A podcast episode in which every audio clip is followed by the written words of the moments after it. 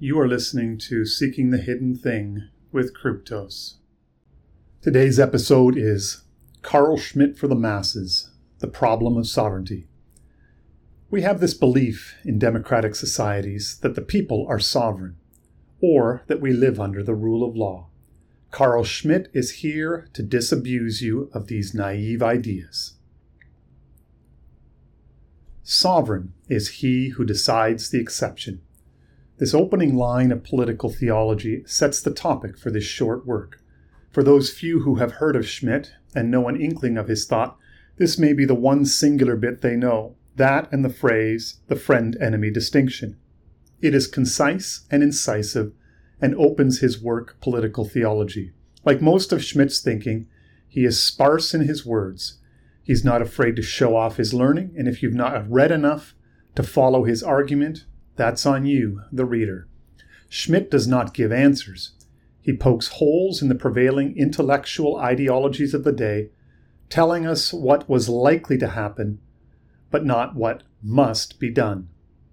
The West today is built upon these same ideas that Schmitt saw in play in his day, early twentieth century Germany, especially the Weimar period. The critiques he offered then still apply and seem very prescient as we examine our own moment. Schmitt writes very much for his time. The underlying ideology of his day, Enlightenment liberalism, is still very much at work today. If you look back at the people enacting New Deal reforms in education and in political governance, namely the introduction of a professional, non-political bureaucracy, they intentionally borrowed the Prussian model Schmitt saw in Germany and applied it here. In some sense, all of the problems Schmitt saw in his day have grown, metastasized, and are more obvious now today. The exception. Like much in Schmitt, people I hear talk about him often end up focusing on the wrong things, and so miss the deeper points he is often making.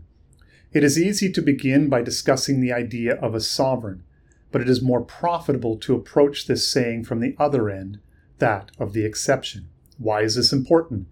Both liberal constitutional parliamentary democracy and the professional administrative state exist largely to sidestep or eliminate the problem of the exception.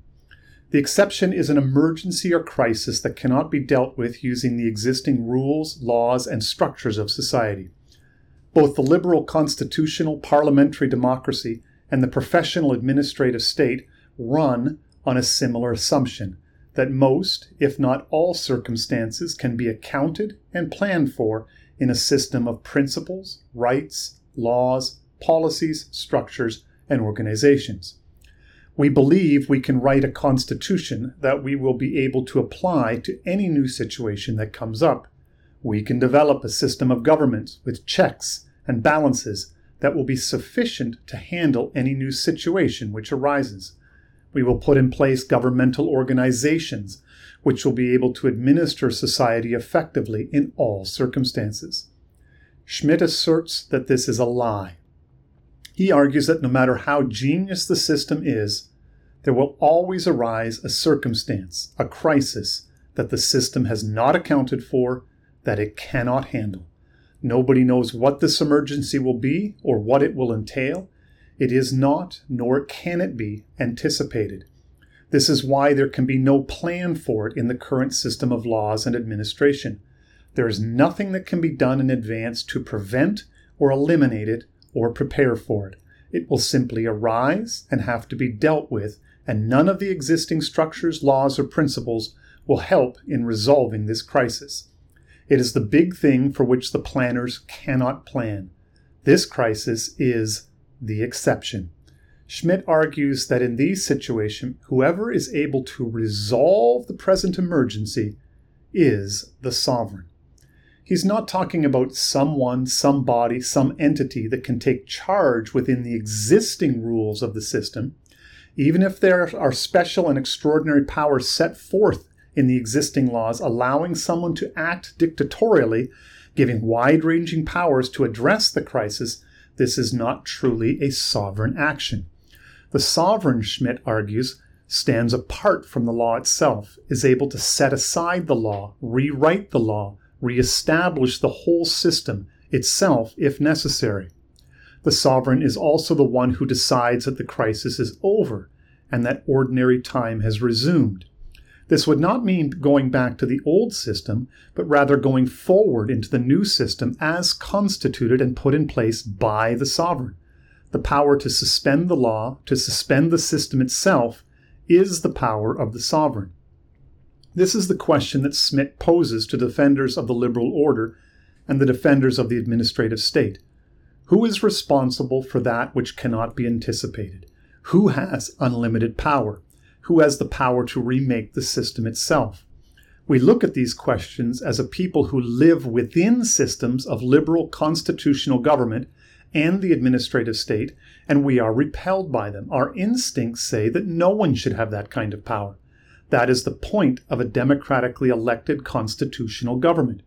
And that is also the point of a professionally administered bureaucracy. No one should have that kind of power. Our current modes of government are designed to sidestep and avoid this question altogether. The division of powers is meant to suppress the question. Power should be dispersed.